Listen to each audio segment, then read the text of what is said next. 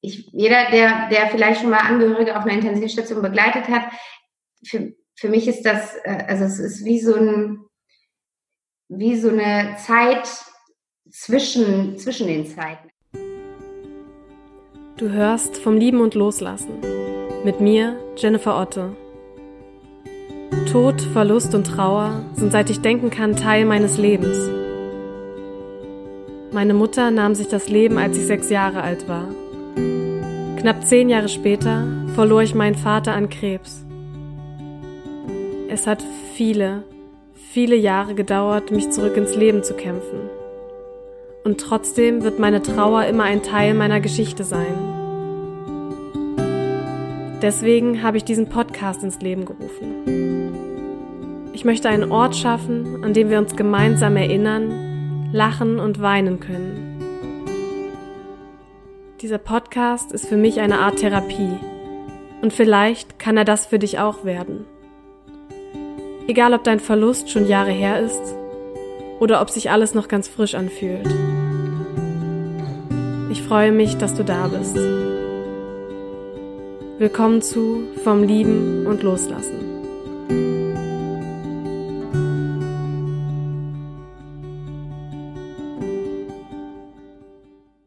Hey, schön, dass du da bist. Ich hoffe, du hattest eine gute Woche.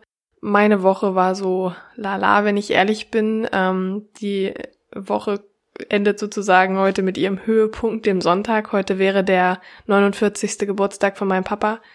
Deswegen ähm, waren die Tage davor jetzt äh, für mich sehr emotional und auch heute, denke ich, wird ein sehr emotionaler Tag.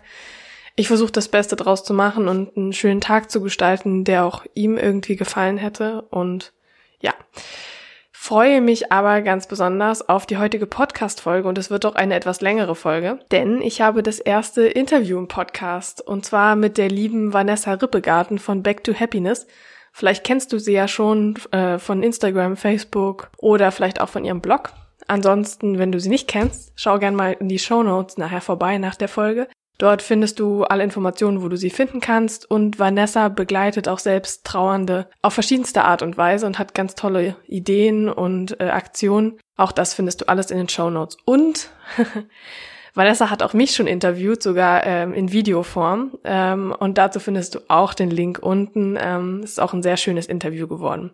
So, äh, ich spreche mit Vanessa über den Verlust ihres Vaters, der erst vor ein paar Jahren war und wir sprechen auch darüber, wie Tod und Trauer auch Beziehungen sowohl in der Familie auch als auch in der Partnerschaft äh, beeinflussen können. Und äh, da Vanessa momentan ähm, schwanger ist, äh, sprechen wir auch darüber, wie ja sich das anfühlt, jetzt momentan ähm, zu wissen, man wird Mutter oder schon Mutter zu sein im Prinzip und ähm, den Papa aber nicht an der Seite zu haben. Und über all diese Dinge und noch einiges mehr sprechen wir in dieser Podcast-Folge. Und ja, ich wünsche dir jetzt ganz viel Spaß beim Lauschen und hoffe, du kannst etwas für dich mitnehmen.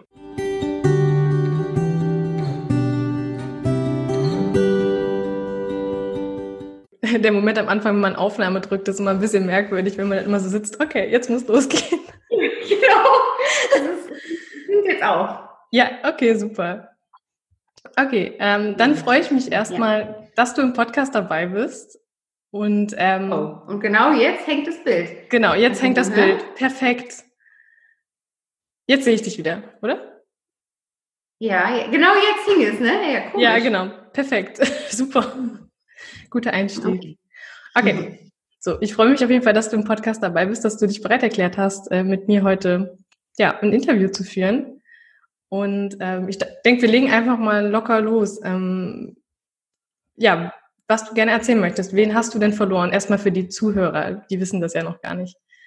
Ja, ähm, ja, also ich habe äh, vor viereinhalb Jahren ist mein Vater verstorben ähm, nach einem Jahr sehr schwerer Krankheit mit ganz vielen Auf und Abs, ähm, ähm, wo ich ihn ja täglich begleitet habe und ähm, jeden Tag gehofft habe, dass wir ihn irgendwie zurück ins Leben geführt bekommen und im Endeffekt aber ähm, ja diesen Kampf verloren haben und er ist dann am 20. November 2015 verstorben und ähm, das äh, war ja ein sehr sehr einschneidendes Erlebnis für mich. Ich habe vorher schon relativ viele Berührungspunkte mit dem Tod gehabt für mein Alter. Also ich war damals 30 als mein Vater verstorben ist und ähm, hatte halt vorher schon meine Oma verloren, Patentante, Patenonkel, ähm, Onkel verloren, ähm, also verschiedene Sachen eigentlich seit meinem, ich glaube, sechsten Lebensjahr immer wieder so ähm, mit dem Tod konfrontiert worden, aber es war halt was ganz anderes, als dann ein Elternteil gegangen ist, für mich zumindest.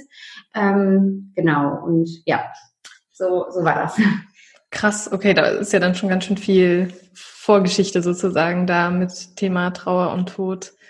Ähm, genau, ich hatte, ich habe so im Nachhinein das Gefühl, ähm, das Leben hat mich darauf vorbereitet, so ein bisschen. Also ich habe ähm, keine Ahnung, oder äh, habe mir oft die Fragen gestellt, ähm, warum ich das erlebt habe, was es, was es mir sagen sollte in meinem Leben. Und ich glaube, so alle Erfahrungen, die ich vorher gemacht habe, waren so eine ähm, schrittweise Vorbereitung auf dieses Jahr, was dann mit meinem Vater gekommen ist. Also wirklich ganz explizit vor allen Dingen das Jahr, weil der Tod war, also klar, der Tod war der krönende Abschluss, aber ähm, was auch unglaublich schmerzhaft und intensiver war einfach das Jahr davor und ähm, einen so geliebten Menschen so sehr leiden zu sehen. Ähm, es war so schwierig für mich und ich glaube, dass alles, was vorher war, wirklich ja eine Vorbereitung irgendwie darauf sein sollte. Was hatte dein Papa? Woran, also welche Krankheit? Ja, also Krankheit kann man gar nicht so genau sagen. Mein Vater, der hatte, ähm, der ist im Dezember, also Ende Dezember nach Weihnachten 2014 ins Krankenhaus gekommen, weil er ganz verwirrt war und hohes Fieber hatte, 40, über 40 Fieber und war dann eine Woche im Krankenhaus mit diesem hohen Fieber und die Ärzte konnten aber nicht so richtig rausfinden, woher es kam. Es war auch so diese Zeit zwischen Weihnachten und Neujahr, wo so Unterbesetzung im Krankenhaus ist und keiner konnte einem wirklich was sagen.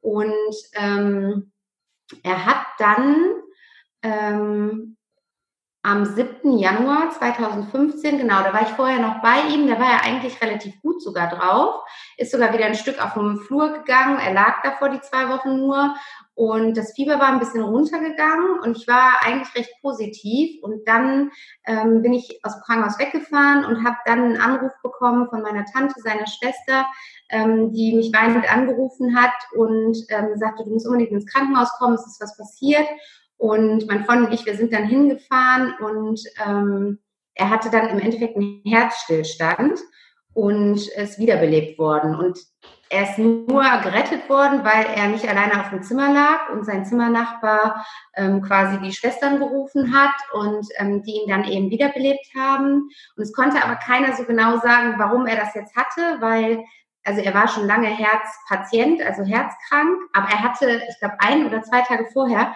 die große Untersuchung am Herzen, wo die auch nochmal geguckt haben, ist da irgendwas oder so, und da war nichts. Und also sie konnten es ähm, physisch nicht erklären, warum ähm, das, dieser Herzstillstand da war. Und ähm, ja, er ist dann 30 Minuten wiederbelebt worden und ähm, konnte dann auch wiederbelebt werden. Aber 30 Minuten ist halt eine unglaublich lange Zeit ja. und die Ärzte konnten dann auch nicht sagen, ob er wieder aufwacht, wie er wieder aufwacht, was dann sein wird.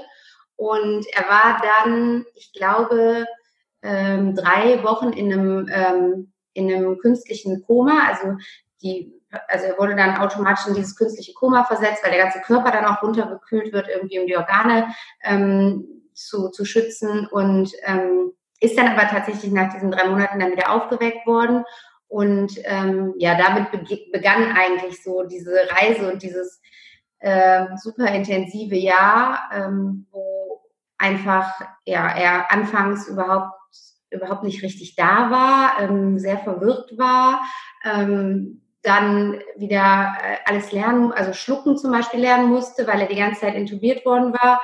Und ähm, dann ging es los, damit schlucken zu lernen, ähm, zu lernen, irgendwie ähm, wieder ähm, sitzen zu können mit einem Kissen im Rücken. Das haben die alles schon auf der Intensivstation gemacht. Also er war insgesamt drei Monate auf der Intensivstation und ähm, ist dann in eine Frühreha verlegt worden und da, da waren halt auch immer ganz viele Auf und Abs. Dann war er in der Reha, dann war wieder ein Zwischenfall, dann ist er wieder ins Krankenhaus, auf die Intensivstation gekommen, dann wieder in die Reha, dann wieder ins Krankenhaus. Das war so ein ewiges Hin und Her irgendwie ähm, mit äh, ja immer wieder ein paar Fortschritten und dann ging es aber auch wieder meilenweit ähm, zurück so gefühlt.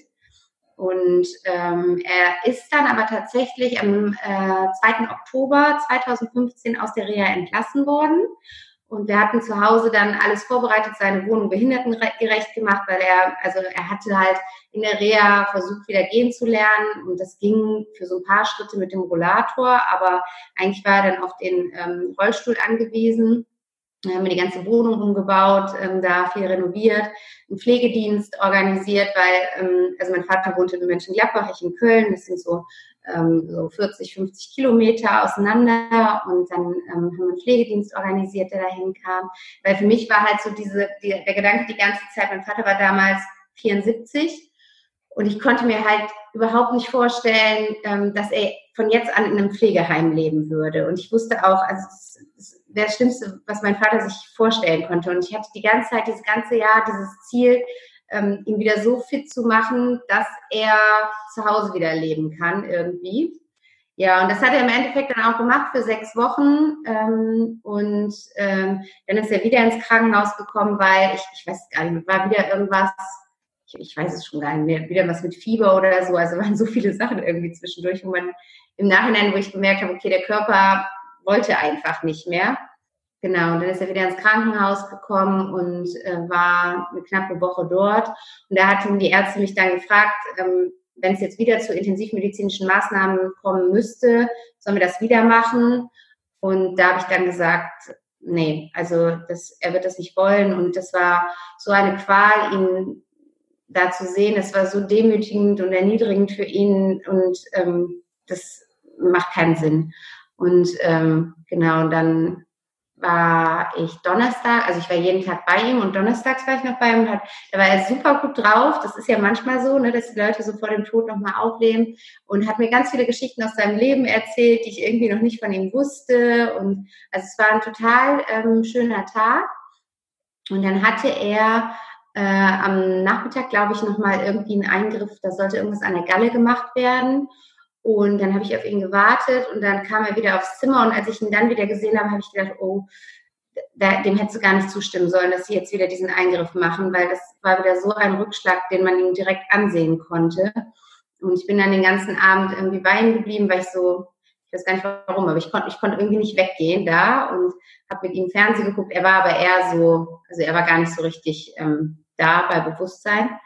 Ähm, ja, und dann bin ich, glaube ich, abends um elf gegangen und am nächsten Morgen haben wir um sechs Uhr dann den Anruf bekommen vom Krankenhaus, ähm, dass wir kommen sollten, weil die Organe nicht mehr arbeiten und ähm, ja, kommen können, um uns zu verabschieden.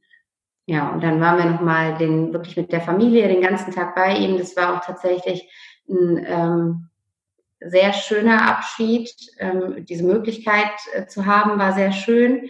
Also wir waren 16 Stunden bei ihm. Er war nicht mehr ansprechbar. Er war in diesem Zwischenstadium, aber ähm, es war irgendwie super friedlich in dem Raum. Es kam die Licht, äh, also die Sonne strahlte so rein und er lag auch sehr friedlich da und ähm, jeder hatte die Möglichkeit, ihm nochmal alles zu sagen, was er ihm sagen wollte.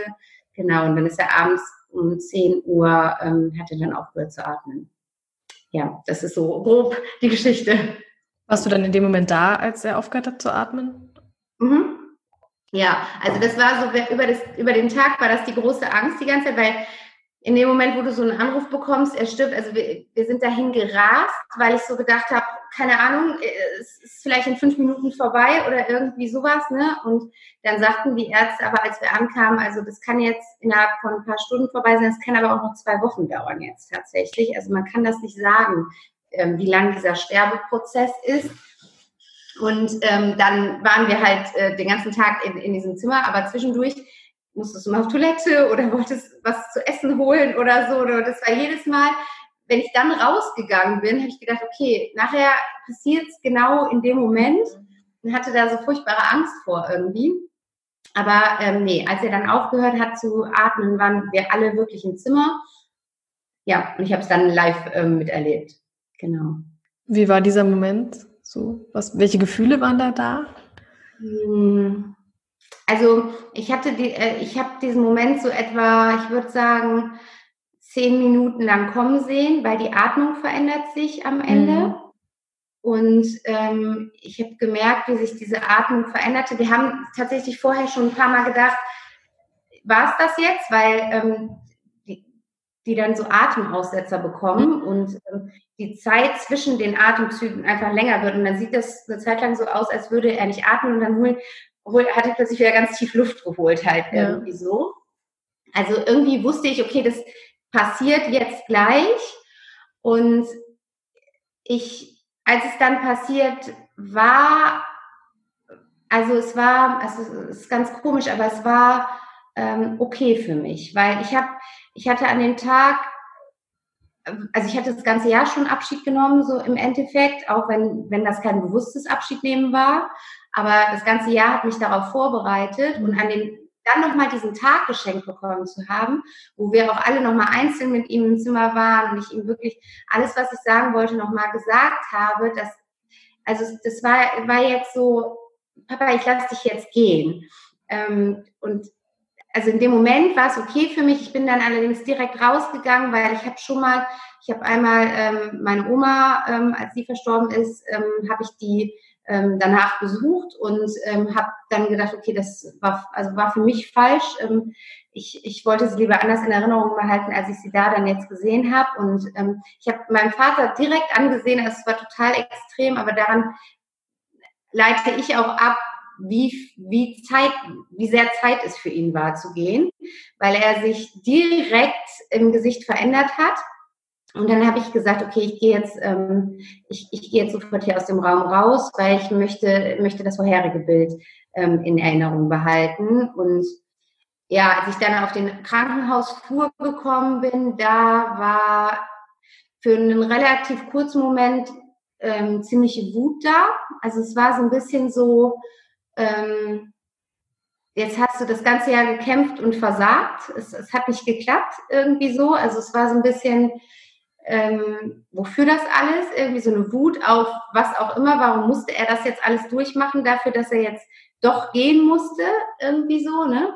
Ähm, aber wirklich, wirklich für einen kurzen Moment. Und ja, ich meine, das Schöne war, dass wir alle zusammen waren, die ganze Familie da war und wir uns dadurch ähm, gegenseitig sofort so ein bisschen trösten und auffangen konnten. Ja, das war, war dann ganz, ganz hilfreich in dem Moment. Das glaube ich. Aber echt ein krasses, also ein ganz krasses Jahr. Und du hast ja gesagt, das, das Jahr begann ja im Prinzip schon fast mit einer, ähm, mit einem, also sein Herz stand ja still. Also ja, das heißt, es fing eigentlich, krass, es fing eigentlich schon das Jahr damit an und äh, genau, dann wahrscheinlich ja. so totales Auf und Ab. Ich stelle mir das echt heftig vor, ja.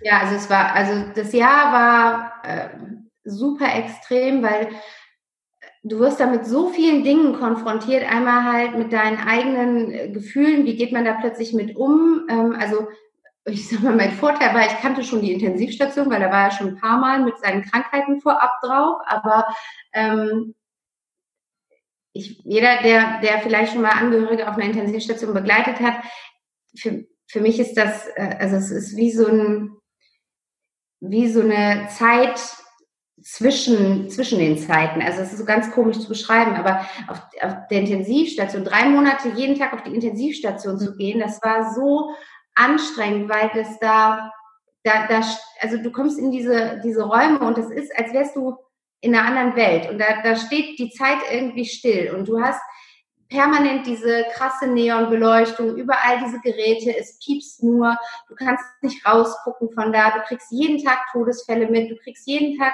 Angehörige mit, die schreien, die weinen, die ähm, mit denen du vorher die Tage vor der Tür gewartet hast und musst immer klingeln, um rein zu dürfen. Wenn die nicht sofort die Tür aufmachen, dann fährst du dir direkt einen Film. Warum machen die jetzt nicht die Tür auf? Dann ist gerade wieder irgendwas passiert. Und ähm, das war, waren so intensive Gefühle, ähm, die da in mir hochkamen. Und dann halt diese, dieses danach, diese, dieser, ähm, diese, dieser Kampf, ihn irgendwie dazu zu befähigen, wieder zurück ins Leben zu kommen. Und da kommt dann ja auch so viel Bürokratisches drumherum, wo du mit, mit überhaupt das den Platz kriegst in solchen Reha-Einrichtungen, mit Pflegeversicherung, mit Krankenversicherung und so weiter, wo ich ja fast täglich Kontakt zu hatte und immer versucht habe, auch bitte, dass sie, dass sie ihn noch verlängern in der Reha, damit er noch länger die Möglichkeit hat, das wieder zu lernen und all solche Geschichten. Also es war, ähm, ja, war so ein absolutes Ausnahmejahr.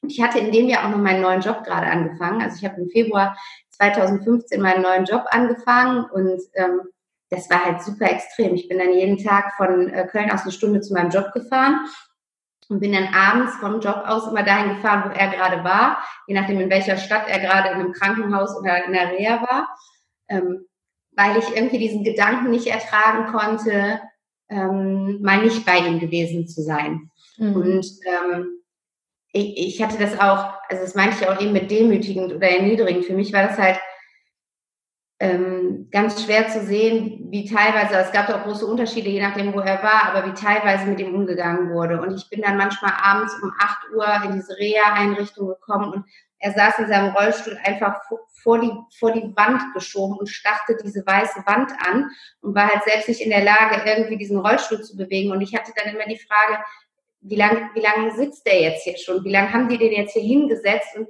der starrt auf diese Wand, anstatt wenigstens den so zu stellen, dass er aus dem Fenster rausgucken kann mhm. oder irgendwie sowas halt. Ne? Und das war für mich immer so ein innerer Antrieb, wo ich gedacht habe, du, du musst gucken, dass es ihm gut geht irgendwie. Und deswegen, du musst da jetzt nochmal hinfahren. Ja, aber es war natürlich super intensiv äh, für mich persönlich, für meine Beziehung war es ein super intensives Jahr, für alle Beziehungen, alle Freundschaften. Also ich habe eigentlich so mein Leben wirklich auf Pause-Taste gedrückt ähm, was ich später gemerkt habe, das geht nicht so. Man kann nicht einfach sein Leben auf Pause-Taste drücken, aber ich habe es halt in dem Moment gemacht und ähm, ja, und, und habe eigentlich nur für ihn gelebt in der Zeit. Krass, krass, ja. Was war dein Papa für ein Mensch? Kannst du das so beschreiben? Also mein Vater war für mich ähm, so dieses typische, was man unter ähm, harte Schale, weicher Kern, glaube ich, äh, fassen würde. Also nach außen hin ähm, sehr rau und ähm, sehr, wie soll ich sagen, ähm, ja, äh, sehr ähm, direkt und ähm, ja, er, der er war selbst Handwerker und hatte sein eigenes Unternehmen und hatte so da diese ja, Handwerkermentalität irgendwie, wo der Ton mal ein bisschen rauer ähm, irgendwie ist, hat aber ähm, für seine Familie alles getan. Also ähm, ja, das, also ich durch meinen Vater, also mein Vater hat mir wirklich gezeigt, was bedingungslose Liebe bedeutet und ähm, da bin ich auch froh, dass ich das so ein bisschen in diesem letzten Jahr ihm da zurückgeben konnte.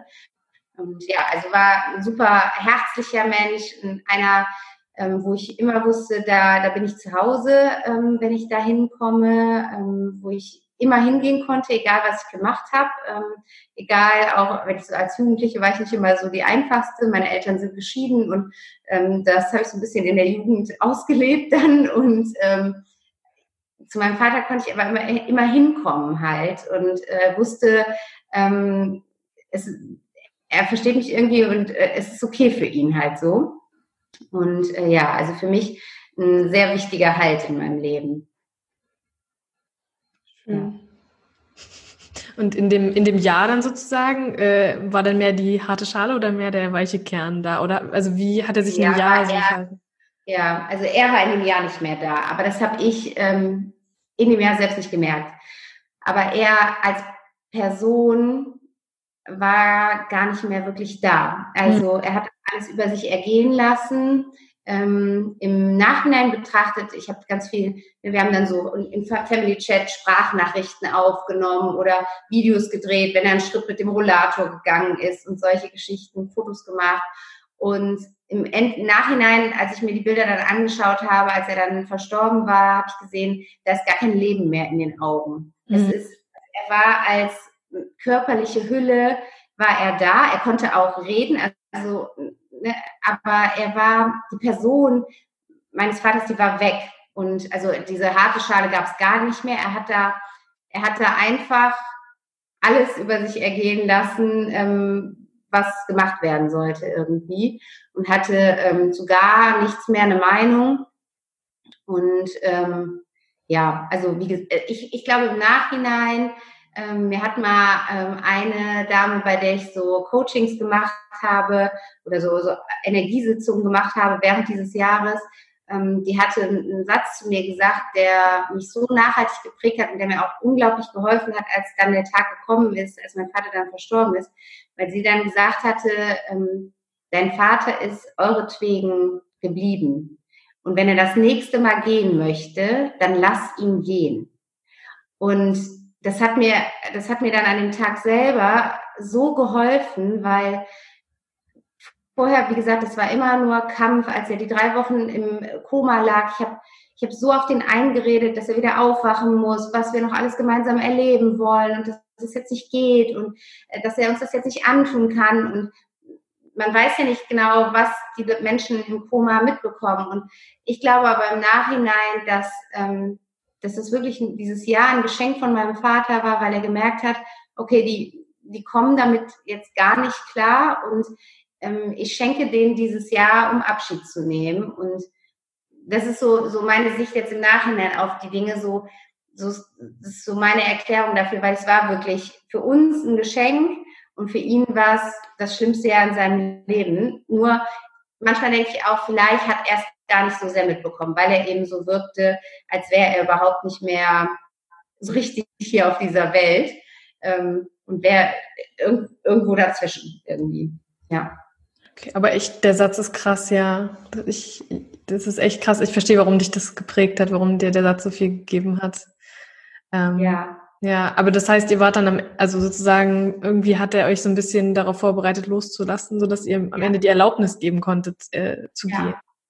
Ja. ja, es war, ja, deswegen, also auch als die Ärztin dann wieder gesagt hat, nochmal intensivmedizinische Maßnahmen. Ich, ich, hatte dann einmal gesehen und verstanden, äh, was das alles für einen Menschen bedeutet. Und ähm, habe dann gemerkt, dass das ist es nicht wert, weil also ich hatte mich dann auch in dem Jahr viel damit beschäftigt, warum hört ähm, ein Herz ohne physischen Grund auf zu schlagen? Warum ähm, sterben Leute einfach, ohne dass man irgendwie eine körperliche Erklärung dafür geben könnte? Und da kam auch oft viel, dass ähm, also es hört sich jetzt sehr ähm, spirituell oder esoterisch an, aber dass ähm, wenn die Seele genug hat, ähm, dass sie dann den Körper einfach verlässt. Und ähm, dass das halt oft ist bei Menschen, die ähm, viele Schicksalsschläge vielleicht erlebt haben und die aber nicht aktiv verarbeitet haben, ähm, sondern geschluckt haben, geschluckt haben, geschluckt haben. Und das trifft auf jeden Fall auf meinen Vater zu. Der hat echt viel in seinem Leben mitgemacht, aber ja, so, ich meine, Generationen, der war 41 geboren, ähm, da äh, waren die, die zur Therapie oder so gehen, die sind ein bisschen bekloppt. Ähm, also es war so nicht seins natürlich und ähm, alles mache ich mit mir selber aus irgendwie. Und ähm, ja, und das war so meine Erklärung dafür, warum ist das überhaupt so gekommen, wie es gekommen ist. Und ähm, ja, und deswegen, als dann dieser Satz kam und sie gesagt hat, er ist euretwegen da, das, das hat für mich einfach so Sinn gemacht. Und da habe ich dann zum Beispiel auch an diesem letzten Tag, als wir bei ihm waren, habe ich dann auch zu ihm gesagt, Papa, es ist in Ordnung für dich, du kannst gehen und ähm, es wird uns auch weiterhin gut gehen und wir werden auch weiterhin das Leben genießen können, du musst dir keine Sorgen machen, ähm, ihm da wirklich nochmal ähm, gut zugeredet. Und was auch total schön war, ähm, ist im Endeffekt der Moment, als er verstorben ist. Es war, wir waren äh, ja seit 16 Stunden in diesem Raum und irgendwann wusste da auch ein bisschen komisch, ein bisschen äh, irre dann in dem ja. Raum. Da dann irgendwie mit fünf Leuten in so einem kleinen ähm, Zimmer und ähm, wir hatten irgendwie nie genug Stühle in diesem Krankenzimmer und immer saßen zwei auf dem Bett und dann musste aber trotzdem noch jemand stehen und irgendwie, ja, war es auf jeden Fall total eng. Und dann hatten uns die ähm, Pfleger später am Abend irgendwann so einen Rollstuhl reingefahren, aber nicht so einen normalen Rollstuhl, sondern, keine Ahnung, diese komischen Krankenhausrollstühle, die so ganz hohe Lehnen haben. Mhm. Auf jeden Fall auf diesem Rollstuhl saß ich dann, damit ich mich auch mal setzen konnte. Und ich war dann so ein bisschen unruhig und bin so hin und her gewackelt und bin dann irgendwie, also aus diesem Rollstuhl raus und einmal so runtergefallen ähm, und so auf den Hintern gelandet. Und im Moment mussten wir alle so lachen irgendwie darüber halt so in, in dieser Situation. Aber es war irgendwie so komisch, also es war auch situationskomisch, aber wir mussten alle so lachen. Und kurz danach hat er aufgehört zu atmen. Und ähm, das war so, als würde er für sich nochmal so dieses haben, ah, okay, sie können auch noch lachen, sie können mhm. auch noch Spaß haben und äh, jetzt kann ich gehen. ja, also von daher, das war eigentlich ganz schön so vom Abschied her. Das klingt echt schön. genau. Und das klingt so, als wäre, hättet ihr euch in der Familie sehr gegenseitig gestützt. Mhm, so genau. Ja, also ähm, genau, wir haben im Endeffekt ähm, uns auch immer abgewechselt. Seine Schwester, also meine Tante und er hatten eine sehr intensive ähm, Beziehung zueinander und ähm, sie war da auch immer mit ähm, dabei und äh, meine Schwester und ich haben uns abgewechselt und seine Partnerin. Ähm, genau, wir vier, wir waren da quasi immer ähm, tätig. Aber sowas fordert halt auch eine Familie heraus, weil jeder geht mit so einer Situation anders um. Und zumindest für mich war es in der Situation selbst schwierig zu ähm, verstehen, warum die anderen da anders mit umgehen als ich. Im Nachhinein, ne, oder klar, objektiv betrachtet weiß man das, dass, dass natürlich mhm. jeder anders tickt, anders mit solchen Sachen umgeht, aber ich hatte dann immer so dieses Thema, es könnte er jetzt nicht machen. Und ähm, ich hatte so, so eine Einstellung, die, nicht, die ich nicht gut finde im Nachhinein, aber ich hatte so was Aufopferndes. Und wie gesagt, ich habe mein Leben auf Pause gedrückt und ähm, habe das irgendwie so indirekt von allen erwartet. Aber das, das kannst du nicht von allen erwarten. Und das, das ist auch nicht richtig im Endeffekt. Ähm, nur, also das, das war immer so zwischendurch schon schwierig, wo man einfach gemerkt hat, ähm, du hast dieses eine krasse Thema, dein Vater ist da sterbenskrank, was sowieso schon eigentlich Thema genug ist, aber du hast halt diese ganzen Nebenschauplätze noch, ähm, unter anderem halt, zu was für Konflikten führt das auch in der Familie. Und ähm, alles gut, wir haben das dann auch immer wieder irgendwie hinbekommen, aber es gab halt immer so Momente, wo du gemerkt hast, okay, ähm, finde ich jetzt nicht gut, wie die das machen. Ähm, ich finde, die sollten das anders machen. Und ähm, ja, das, das, das durfte ich da auch einfach nochmal lernen in dem Jahr, äh, toleranter zu sein und ähm, da ähm, ja das anzunehmen, dass jeder seine eigene Art und Weise hat, ähm, mit so einer Situation umzugehen, genauso wie jeder seine eigene Art und Weise hat, mit, mit dem Tod oder der Trauer dann im Endeffekt umzugehen. Ja. Wie bist du denn mit der Trauer dann danach umgegangen, so in der Zeit danach? Hm, also ich würde sagen, ich habe es erst ähm, ziemlich verdrängt. Also ich habe ich hab halt ein Jahr lang ähm, funktioniert und ähm, ich bin aus diesem Funktionsmodus nicht rausgekommen. Mhm. Also ich habe am Anfang ähm, dann mich um die Beerdigung gekümmert und wie das dann alles laufen soll und so weiter und so fort. Und bin dann aber super, super schnell, also ich glaube nach drei Tagen, also mein Vater ist freitags verstorben und ich glaube mit, ich weiß nicht mehr genau, mittwochs oder donnerstags, ich glaube donnerstags, bin ich wieder arbeiten gegangen und ähm, habe mich dann total in die Arbeit gestürzt.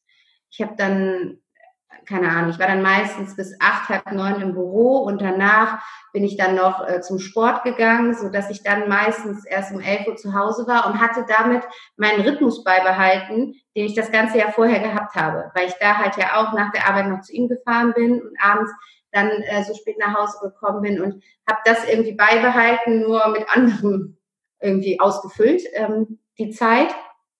Und ging auch ein paar Monate so. Ähm, ich hatte dann unglaublich Probleme in meiner Beziehung. Das hatte ich schon während des Jahres und dann, dann natürlich danach äh, umso mehr, weil ich einfach dieses Leben so auf die Art und Weise weitergeführt habe. Und ähm, ich habe dann, irgendwann bin ich dann mit einer Freundin, mit einer meiner besten Freundinnen ähm, für ein Wochenende ans Meer gefahren. Und sie hat dann zu mir gesagt, ähm, hast du schon mal darüber nachgedacht, eine Therapie zu machen? Und ähm, ich war halt, also ich bin schon immer grundsätzlich ziemlich offen da, dafür gewesen. Ich habe früher sogar mal selber überlegt, ob ich nicht gerne Therapeutin wäre. Ähm, also ich habe da noch nie das irgendwie negativ ähm, betrachtet oder so. Und ähm, habe dann angefangen, mich mit dem Thema ein bisschen auseinanderzusetzen, weil ich einfach gemerkt habe, ich, ähm, ich, ich habe so die Lebensfreude verloren. Also für mich war das einfach, ich hatte so eine, so eine Mischung aus Wut, warum er das jetzt ein Jahr lang noch hatte durchmachen müssen, wenn er jetzt eh sterben sollte. Ähm, und, und auch Schuldgefühlen, weil ich ihn schon in dem Jahr sehr getriezt habe, so nach dem Motto, Papa, komm, wir gehen nochmal runter in den Therapieraum und üben gehen und wir trainieren auch am Wochenende, wenn du keine Therapie hast und dann setzen wir dich da ans Fahrrad, damit du deine Beine trainierst und all solche Sachen. Halt immer mit dem Hintergrund, weil ich dachte, dass er das wieder alles aufbaut und irgendwie zurück ins Leben findet, aber im Nachhinein betrachtet, war es natürlich so vollkommen unnötig. Oder ich habe dann gesagt, es wäre gut, wenn du abnehmen würdest, da kannst du auch besser wieder gehen. Wenn er dann Eis essen wollte, habe ich gesagt, nee, ich bringe dir ein bisschen Obst mit und solche Sachen halt irgendwie so. Und äh, das habe ich mir unglaublich vorgeworfen dann. Genau, und dann war das so eine Mischung aus Wut und Schuldgefühlen und ähm, eben aus diesem Funktionsmodus nicht rauszufinden, weil ich auch weil ich habe halt auch gedacht, ja, was sollst du jetzt anders machen? Weil alles andere fand ich einfach so sinnlos. Also so Gespräche mit Freunden oder Sachen, die mir früher Spaß gemacht haben, mich mit, mit Leuten treffen. Ich habe früher unglaublich gerne Leute zu uns eingeladen und dann hier Abende mit äh, vielen Leuten am Tisch verbracht. Und so, das, ich fand das alles so, so unnötig irgendwie so, ne? Und ähm, konnte dem allen nichts mehr abgewinnen. Genau, und dann kam dieser Hinweis mit der Therapie und dann ähm, habe ich mich damit auseinandergesetzt und bin auf die Suche gegangen und war dann, glaube ich, bei ähm, drei Therapeuten, bevor ich dann die vierte ähm, gefunden habe, wo ich wirklich gemerkt habe, okay, das, das resoniert mit mir, das kann ich mir super vorstellen. Die Frau ähm, finde ich klasse, der vertraue ich direkt. Genau, und bei der habe ich dann eine Therapie angefangen. Ähm, ich weiß gar nicht mehr genau wann. Ich würde sagen, so acht, neun Monate nach dem Tod. Mhm.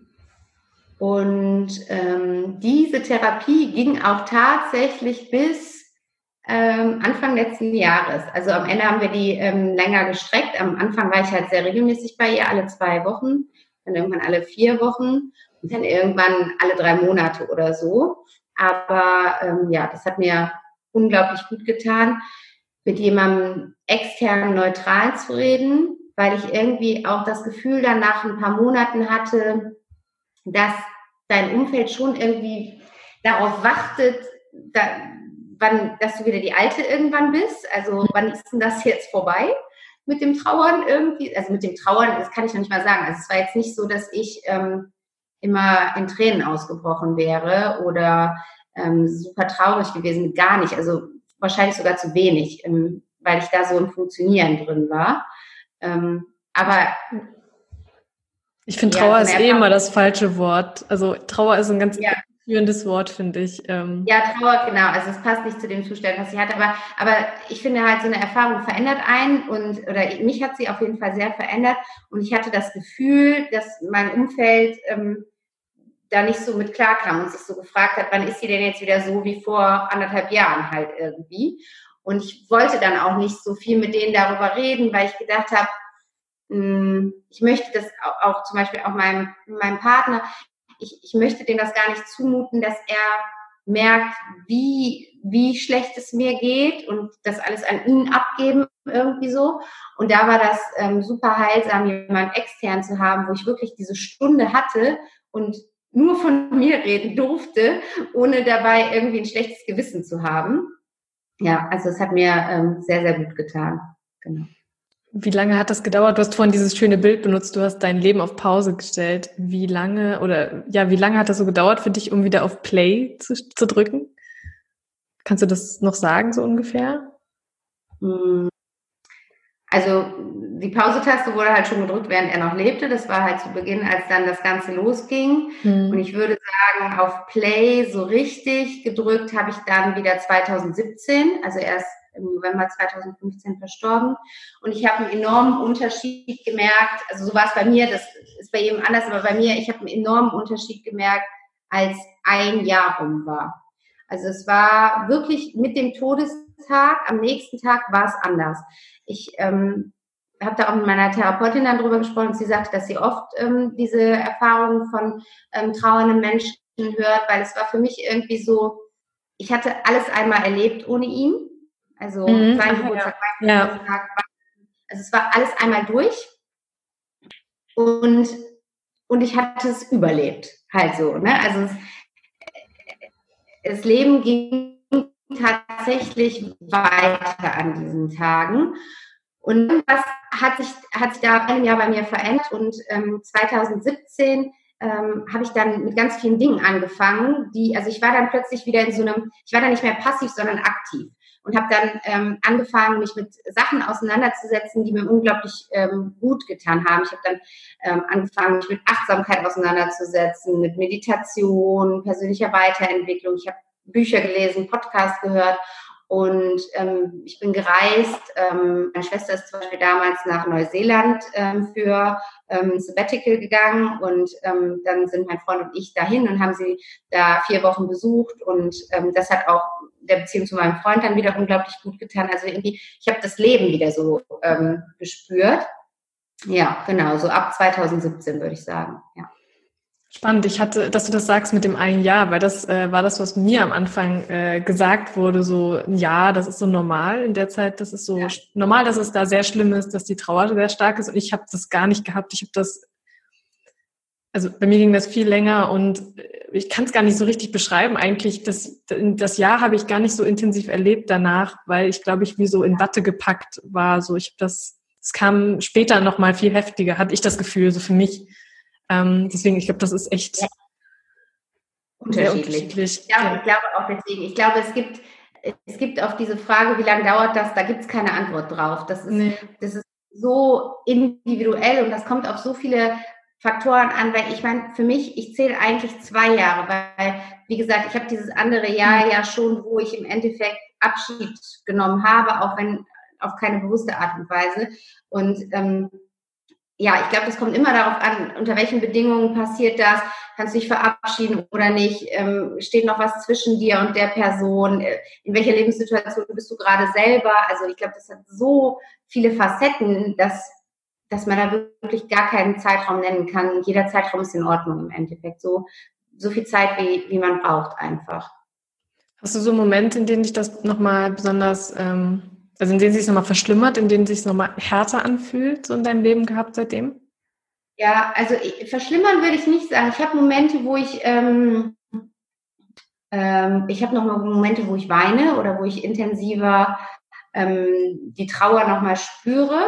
Aber ich finde, das sind keine schlimmen Momente mehr. Mhm. So, also ähm, ich habe das, ich ne, manchmal ist es so, wenn ich äh, einen Abend alleine zu Hause bin, ich ähm, und ich gehe das dann auch manchmal aktiv an, weil ich da dann so ein Bedürfnis habe, dann ähm, gehe ich irgendwie, mache ich den Rechner an und gehe die alten Fotos durch. Und wir haben halt super viel Material, dadurch, dass wir dieses ganze Jahr ja so dokumentiert haben. Das heißt, ich habe Videos von meinem Vater, ich habe Sprachnachrichten, ich kann seine Stimme dementsprechend noch hören. Und das mache ich selten, aber so, ich sag mal, zwei, dreimal im Jahr, ähm, wenn ich so für mich bin, dann ähm, dann gebe ich mir das, sag ich mal. Also dann, dann gehe ich da wirklich einmal durch die Sachen durch und dann kommen natürlich auch die Tränen und das ist aber dann für mich vom Gefühl her so ähm, sehr reinigend. Also in dem Moment fühle ich mich dann äh, nicht gut oder sehr, sehr traurig, aber ich weiß halt dann auch, das ist jetzt gerade der Moment, der sich so anfühlt und morgen wird es sich auch wieder anders anfühlen. Und, äh, und es, es tut mir gut, ihm halt immer mal wieder in meinem Leben Raum zu geben. Also das ja. ist für mich auf jeden Fall der richtige Weg, ähm, da auch immer wieder bewusst hinzugucken und ihm da so einen Platz einzuräumen, anstatt jetzt das so, so komplett irgendwie aus meinem ähm, Leben wegzuschieben. Aber ich habe nicht mehr die Momente, ähm, wo ich sage, ähm, da, da, da ähm, keine Ahnung, zerreißt mich die Trauer oder ich, da fühle ich mich komplett macht und hilflos. Ähm, das habe ich nicht. Ich hatte so ein bisschen Angst, dass das kommen könnte, wenn ich äh, dann mal schwanger werde. Und jetzt bin ich ja schwanger. Ich hatte da ein bisschen Angst vor, weil ich gedacht habe, ähm, was wird das mit mir machen? Dieses Bewusstsein, ähm, du kriegst ein Kind und dein Kind wird deinen Vater niemals kennenlernen.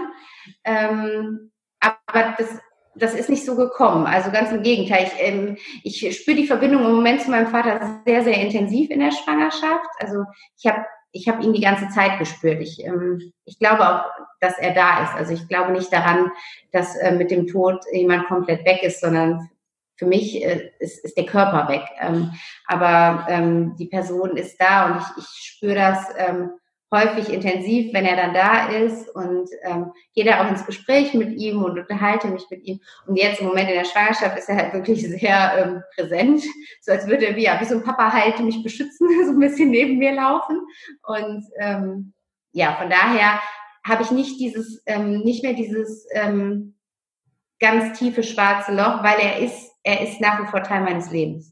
Ja, total spannend, weil das war so eine Frage, die mir unter den Nägeln gebrannt hat, weil ich auch immer so, als Frau, glaube ich, fragt man sich das, wie ist das, wenn ich mal schwanger bin und dann, vor allem wenn es eben ein Elternteil ist oder ja, ja dann diese Frage, wie, wie gehe ich damit um oder wie wird das dann, wenn man immer ja. diese Gedanken hat, ja, dass derjenige ja dann nicht da sein wird, um das mitzuerleben oder zumindest nicht, ja. die ihn nicht sehen können, um genau, genau das Ganze zu erleben. Ja. Ja, also das ist, das ist, also ich weiß nicht, wie es ist, wenn, wenn dann äh, der Kleine, wenn das Kind dann da ist. Ähm, aber im Moment ist das so, dass ich fest davon ausgehe, mein Vater kriegt das mit und ähm, ich glaube auch, dass Kinder so eine Verbindung irgendwo spüren können und ähm, ja, ich, ich, ja, für mich ist es so, es gibt einen Grund, warum ich jetzt schwanger bin und ähm, ich glaube daran, dass das alles so zu seiner Zeit kommt und vielleicht hat mein Vater da sogar die Finger mit dem Spiel auf irgendeine Art und Weise. Und ähm, von daher. Schützende Hand darüber. Genau, ja, also von daher glaube ich wirklich, ähm, ja, dass es, dass es äh, schön ist. Ich möchte meinem Kind viel von meinem Vater erzählen, Bilder zeigen, dass er wirklich auch ja, einen visuellen Eindruck davon bekommt. Was, was natürlich echt schade ist, ist halt so, dieses Thema ist, ist diesen Opa gibt's jetzt halt nicht im Leben. Mhm. Ähm, Genau, das finde ich schade. Ich glaube, mein Vater hätte es eine unfassbare Freude gemacht, äh, Opa zu werden und ähm, das zu erleben. Und ich, dadurch, dass er auch so eine herzliche Art hatte, wäre es, glaube ich, auch super schön für, für meinen Sohn geworden. Aber ich glaube, dass ich die Verbindung zumindest auf irgendeine Art und Weise auf eine andere Art herstellen kann dann. Ja, wie du sagst, äh, gerade wenn ihr so viel Foto- und Videomaterial habt und du kannst ja unglaublich viel erzählen. Ich glaube, das kann man ja also so, so sehr lebendig machen für dein Kind dann sozusagen. Ja, glaube ich. Genau. Also ich denke auch. Er, wird auf jeden Fall einen Eindruck davon bekommen. Das glaube ich auch. Echt, echt spannend, ja. Und ähm, wie ging das dann nachher in deiner Beziehung? Du hast gesagt, ihr hattet äh, so zwischendurch gab es dann Be so Beziehungsprobleme in der Trauer oder beziehungsweise in der Zeit im Krankenhaus dann. Wie ist das dann sozusagen nachher wieder ein bisschen ins Gleichgewicht gekommen oder wie lief das? Ja, total. Also ähm, im Nachhinein auch das, ähm, also ich bin in allen, äh, ich bin in allen Bereich, Lebensbereichen an, an dieser Erfahrung gewachsen. Aber das ist natürlich erst im Nachhinein betrachtet, kann man das vielleicht für sich erkennen. In der Situation selber ähm, konnte ich das natürlich nicht sehen. Aber also von der Beziehung her, ähm, genau, es war halt schon schwierig das Jahr über, einfach weil, also gar nicht, also mein Freund hat mich die ganze Zeit unterstützt, aber ähm, ich, ich bin so auf dem Zahnfleisch gegangen, dass ich irgendwie noch mehr Unterstützung gewollt hätte. Und ich glaube, dass, also ich habe eine Unterstützung gewollt, die nicht möglich war halt. Ich wollte, dass man mir dieses Thema wegnimmt. Und das kannst du halt nicht wegnehmen. Mhm. Ne? Aber das war halt so irgendwie mein Gedanke, ähm, der natürlich totaler Quatsch ist, aber der halt in dem Moment irgendwie da war. Und das war das, was mir Schwierigkeiten bereitet hatte. Und ähm, Genau, hin, ähm, hinzu kam irgendwie, dass dieser letzte Abend bei meinem Vater, was ich eben erzählt habe, dass ich da bis 23 Uhr im Krankenhaus war, da, ähm, da ist mein Freund halt irgendwann ins Krankenhaus gekommen abends und hat dann gesagt, willst du nicht mit nach Hause gehen? Und wir kommen morgen wieder und dann sind wir ja morgen früh wieder hier. Und das habe ich ihm, glaube ich, unbewusst lange vorgeworfen, weil ich hatte halt, ich habe nicht gedacht, der stirbt jetzt, aber ich hatte, ich, ich wollte da irgendwie nicht weggehen. Und er hatte dann, was natürlich total logisch ist, irgendwie um 11 Uhr abends zu mir im Krankenhaus gesagt, hey, lass jetzt mal nach Hause gehen und morgen früh kannst du ja wieder hier hinkommen. Und ähm, das war aber, glaube ich, so was, was ich ähm, ihm zumindest unterbewusst ähm, vorgeworfen habe. Und ja, und dann dadurch, dass ich dann, als er dann tot war, weiter so gemacht habe wie vorher und ähm, eigentlich gar nicht mehr zu Hause war, war unsere Beziehung eigentlich auch überhaupt nicht mehr präsent, weil ich bin wirklich nur noch spät abends zum Schlafen gekommen und am nächsten Morgen ganz früh dann wieder zur Arbeit gefahren. Und ähm, an den Wochenenden habe ich dann eher geguckt, dass ich keine Ahnung, was mit der Familie mache oder ähm, mit, mich mit Freunden treffe. Also ich bin da eben wirklich komplett ähm, aus dem Weg gegangen, mich auch dieser Situation zu stellen. Und ähm, wir haben aber dann schon, also für mich ist Kommunikation immer wichtig und wir haben schon viel darüber geredet und ich habe auch offen darüber geredet, dass ich halt nicht weiß, ob, ob da jetzt ähm, noch eine Basis für uns ist. Und ich bin dann ähm, mit einer Freundin zusammen, ich glaube irgendwann im Herbst 2016, mit einer Freundin zusammen in Urlaub gefahren, wandern gegangen und habe da auch gesagt an alle, also inklusive meinem Freund, ich ähm, lasse mein Handy eine Woche aus, ich möchte, ich werde mich gar nicht melden und ähm, möchte da mal ganz für mich sein oder halt mit der Freundin zusammen, aber gar nicht irgendwie dieses haben, mich irgendwo äh, das Gefühl irgendwo melden zu müssen. Und das hat mir super gut getan. Mit ihr habe ich ganz viele tiefe Gespräche geführt und ähm, dann eben auch mit der Therapeutin da viel drüber geredet. Und sie hatte ähm, mir dann gesagt, also wenn Sie noch irgendwie möchten, dass die Beziehung funktioniert, dann könnten Sie ja mal über eine Paarberatung nachdenken. Und ähm, also nicht, nicht Paartherapie, ich weiß ehrlich gesagt nicht, was der Unterschied ist, aber es war irgendwie eine Paarberatung, also wir waren nur zweimal im Endeffekt da, also es ist, glaube ich, was anderes als so eine langfristig angelegte Therapie. Ähm, genau, und das hatte ich dann meinem Freund vorgeschlagen, ob wir das machen sollen. Und er war für alles super offen, weil wir waren auch zu dem Zeitpunkt schon, Moment, ich muss mal rechnen, äh, also wir waren seit 2006 zusammen, ja genau, also neun Jahre zusammen. Und ähm, genau, und dann sind wir da zweimal gewesen und das hat mir so geholfen, es hat mir so die Augen geöffnet irgendwie, weil ich in so einer Vorwurfshaltung die ganze Zeit ihm gegenüber war und er eigentlich schon alles gegeben hatte, was er geben konnte. Also es, es war einfach nicht mehr. Er konnte das halt nicht ungeschehen machen, ähm, was passiert war. Und das war aber anscheinend so unterbewusst irgendwie meine, meine Haltung ihm gegenüber. Und ähm, sie hat das dann so als Externe sehr schnell, sehr klar ähm, gespiegelt und ähm, da wirklich beide Seiten so ein bisschen ähm, ja, sich näher verstehen lassen. Und das hat uns unglaublich gut getan. Und von da an haben wir einfach angefangen, aktiv an unserer Beziehung zu arbeiten, mit den Impulsen, die sie uns mitgegeben hatte. Und ähm, heute würde ich sagen, also wir, wir leben eine viel tiefere, intensivere Beziehung, als wir es vorher gemacht haben. Also wir, haben uns natürlich auf so einer anderen Ebene nochmal kennengelernt, ja. weil ist einfach, wenn alles gut ist. Aber ähm, wenn es schwierig wird, dann lernst du dich halt erstmal gegenseitig so richtig kennen. Und ähm, das haben wir halt zusammen miteinander durch irgendwie. Und ähm, dadurch, ja, ist unsere Beziehung jetzt auf eine ganz andere Ebene gekommen. Und auch da, von daher, auch das ist was, wo ich sage, im Nachhinein ähm, bin ich dankbar für die Erfahrung, weil sonst würde ich so eine Art von Beziehung jetzt gar nicht kennen, halt, ähm, wie ich sie jetzt erleben kann. Genau, ja, also so sind wir da durch diese ähm, Phase, Krisenphase durchgegangen.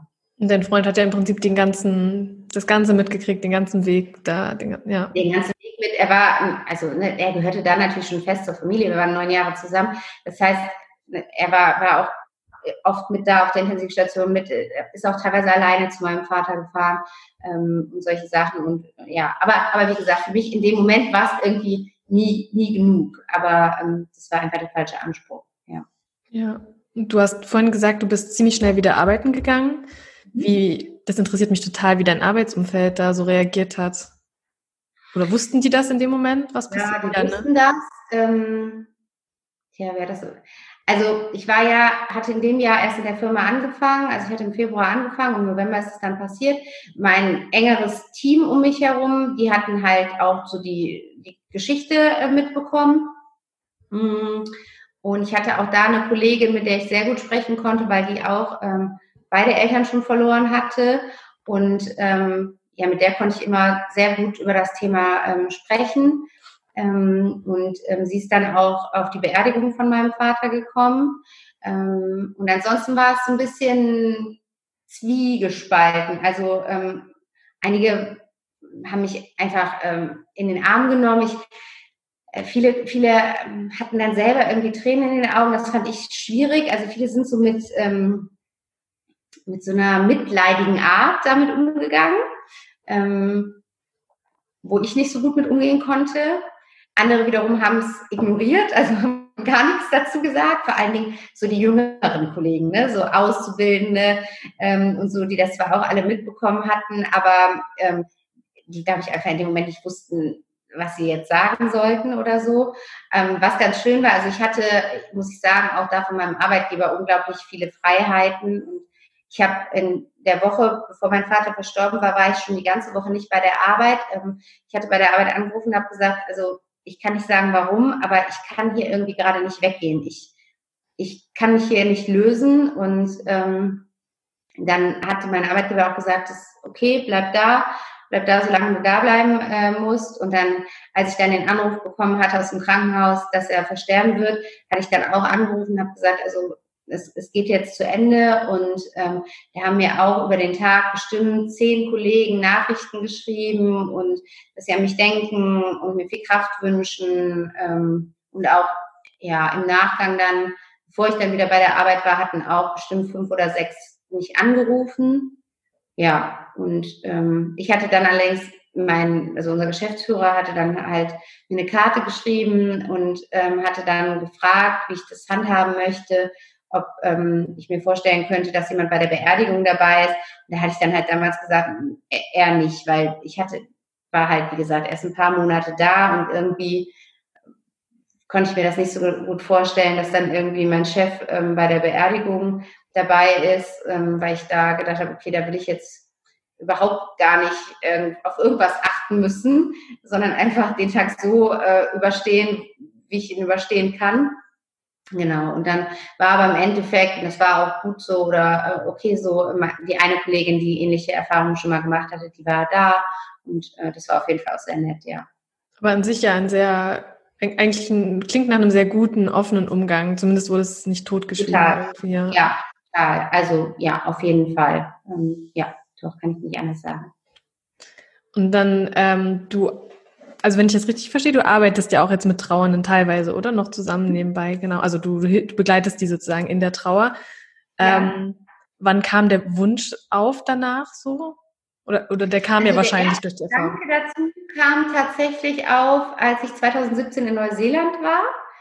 Ähm, ich, ich weiß nicht mehr so genau, was so der erste Gedanke dazu war, aber da habe ich das erste Mal darüber nachgedacht, weil ich ähm, also ich habe immer äh, schon in der Zeit versucht, ähm, den Austausch irgendwie zu suchen und habe nichts Passendes gefunden. Also ich habe schon in der Zeit, als mein Vater noch lebte und erkrankt war, da habe ich schon danach gesucht. Da hatte ich zum Beispiel dann gefragt, als er so lange auf der Intensivstation war, habe ich da im Krankenhaus gefragt, gibt es eigentlich sowas wie so Gesprächskreise für Angehörige von Intensivstationspatienten, ähm, mit denen man sich mal darüber austauschen kann oder so. Aber da gab es eben kein entsprechendes Angebot und ähm, dann, ja, nachdem er dann verstorben war, habe ich so ein bisschen für mich recherchiert, was es gibt. Und ich bin halt, also klar, klassische Therapie, was ich ja dann auch gemacht habe, was auch super war, aber ansonsten bin ich halt nur so auf so, ähm, ja, ich sag mal so ähm, Stuhlkreise geraten von irgendwelchen äh, kirchlichen Einrichtungen oder so.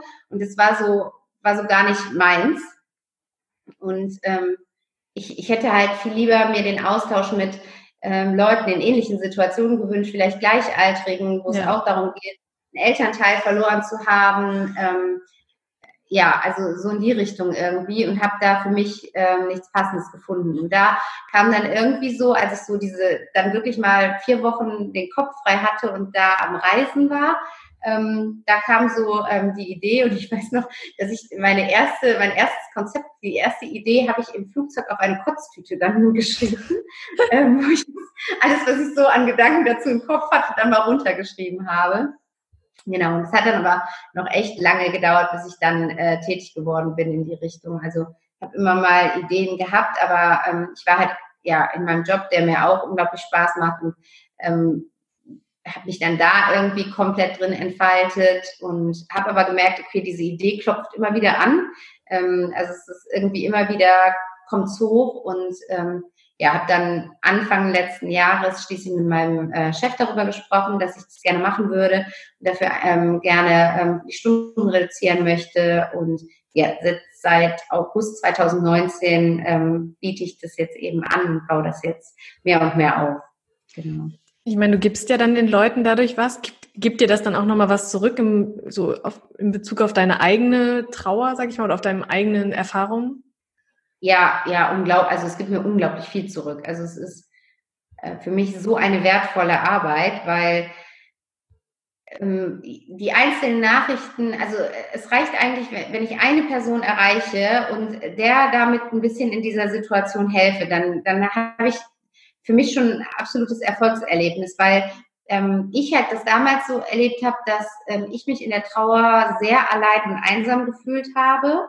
Ich mich auch. Und ähm, ja, das ist irgendwie, kennen, glaube ich, sehr, sehr viele. Und ich aber so, so rein objektiv betrachtet verstehe ich nicht warum, weil jeder wird früher oder später in seinem Leben mit Trauer konfrontiert werden. Das ist, da kann keiner ja. vor weglaufen. Es, es wird jeden auf irgendeine Art und Weise treffen. Ich meine, Trauer hat auch so viele Facetten. Ist, also ich meine, Tod ist natürlich ein, eine der krassesten Formen der Trauer, aber auch ähm, wenn ich an, an Trennungen denke, an, an äh, Scheidungen, wo Beziehungen nach Jahrzehnten in die Brüche ja. gehen oder das, das hat alles ähm, sehr viele Trauerkomponenten und im Endeffekt wird jeder da früher oder später in seinem Leben Erfahrungen mitmachen. Und da habe ich dann irgendwann gedacht, warum ist das eigentlich so, dass man sich so alleine fühlt mit einem Thema, was jeder irgendwann in seinem Leben er erleben wird. Und das, das finde ich so paradox irgendwie. Das ist, verstehe ich gar nicht, warum das so ist. Also ich verstehe, warum es so ist, weil bei uns einfach das so ein Tabuthema ist. Aber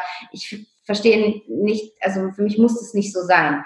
Und ähm, ich denke, ähm, in dem Moment, wo wir anfangen, dem Thema einen Raum zu geben und darüber zu reden und uns darüber auszutauschen und die Möglichkeit zu bieten, sich mit anderen Leuten auszutauschen, ähm, können wir dieses Thema auch wieder mehr in, in, in, in den Alltag der Menschen und in die Köpfe der Menschen bringen, dass das genauso wie die Geburt ähm, etwas ist, was zum Leben dazugehört und was, was normal ist und was auch okay ist. Und ähm, und damit einfach das nicht so tabuisieren und ähm, wegdrücken.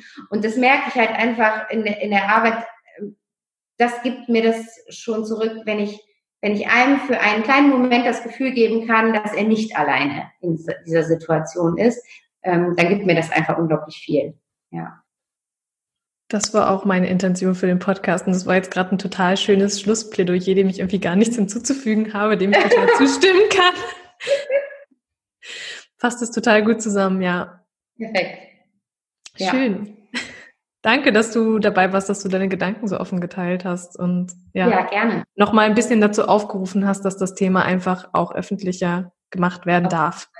Ja, auf jeden Fall. Also ich glaube, ähm, es ist jedem damit geholfen, wenn wir einfach offen anfangen, darüber zu sprechen. Ja, ja genau. Und eben, selbst wenn man es in dem jetzt gerade noch nicht erlebt hat, man bereitet, wie du, du wurdest ja auch so schön vorbereitet, hast du gesagt, dadurch, dass du vorher das schon ein bisschen offener angegangen bist, die Verlusterfahrung davor und irgendwie, du sagst, irgendwann kommt's und dann ist es toll, wenn man, wenn das Thema schon so öffentlich oder gesellschaftsfähig ist, dass man weiß, man ja. kann sich, man, man kann sich ja ein bisschen aufgefangen fühlen oder verstanden fühlen. Ja. ja. Ja, vielleicht auch, wenn ich das noch ergänzen darf, auch ja. als ähm, Vorbereitung auf den eigenen Tod. Ja. Also ähm, auch das, ne, weil also mein, meine ähm, Einstellung zu meinem Tod oder ähm, hat, hat sich auch total verändert durch diese Erfahrung und ähm, da auch ein bisschen diese unfassbare Angst, die es in unserer Gesellschaft gibt vor Tod, so ein bisschen nehmen zu können und ähm, ähm, dass man auch da ähm, anders mit umgehen kann, weil irgendwann wird es uns all, allen passieren. Und ähm, ich finde find es so schade, wenn man immer in dieser ewigen Angst ist ähm, davor, dass es passieren könnte und darüber irgendwie das eigene Leben so ein bisschen vergisst. Also vergisst das Leben zu genießen, weil du so in der Angst bist, ähm, dass es irgendwann vorbei ist. Es gibt Leute, die verbieten sich so viel ähm, im Leben zu genießen, weil sie Angst davor haben, das dann wieder zu verlieren. Und du wirst es irgendwann in deinem ja. Leben wieder verlieren. Aber äh, das heißt nicht, dass du nicht die Zeit dazwischen nutzen solltest, um es voll auszukosten und zu genießen halt. Und ähm, deswegen, auch dafür finde ich es einfach unglaublich wichtig, da mehr darüber zu reden, dass wir einfach, ja, diese, diese Angst sowohl davor, dass jemand, den man liebt, stirbt, als auch, dass man selber stirbt, ähm, so ein bisschen zumindest runterschrauben können. Stimmt, ja. das ist echt ein Aspekt und kann ich unterschreiben, geht mir ganz genauso. Das ist auch meine eigene Einstellung zu meinem eigenen Tod, glaube ich, krass verändert hat. Oder auch zum Leben, zu beidem eigentlich, ja. Ja, ja. Ja, das stimmt.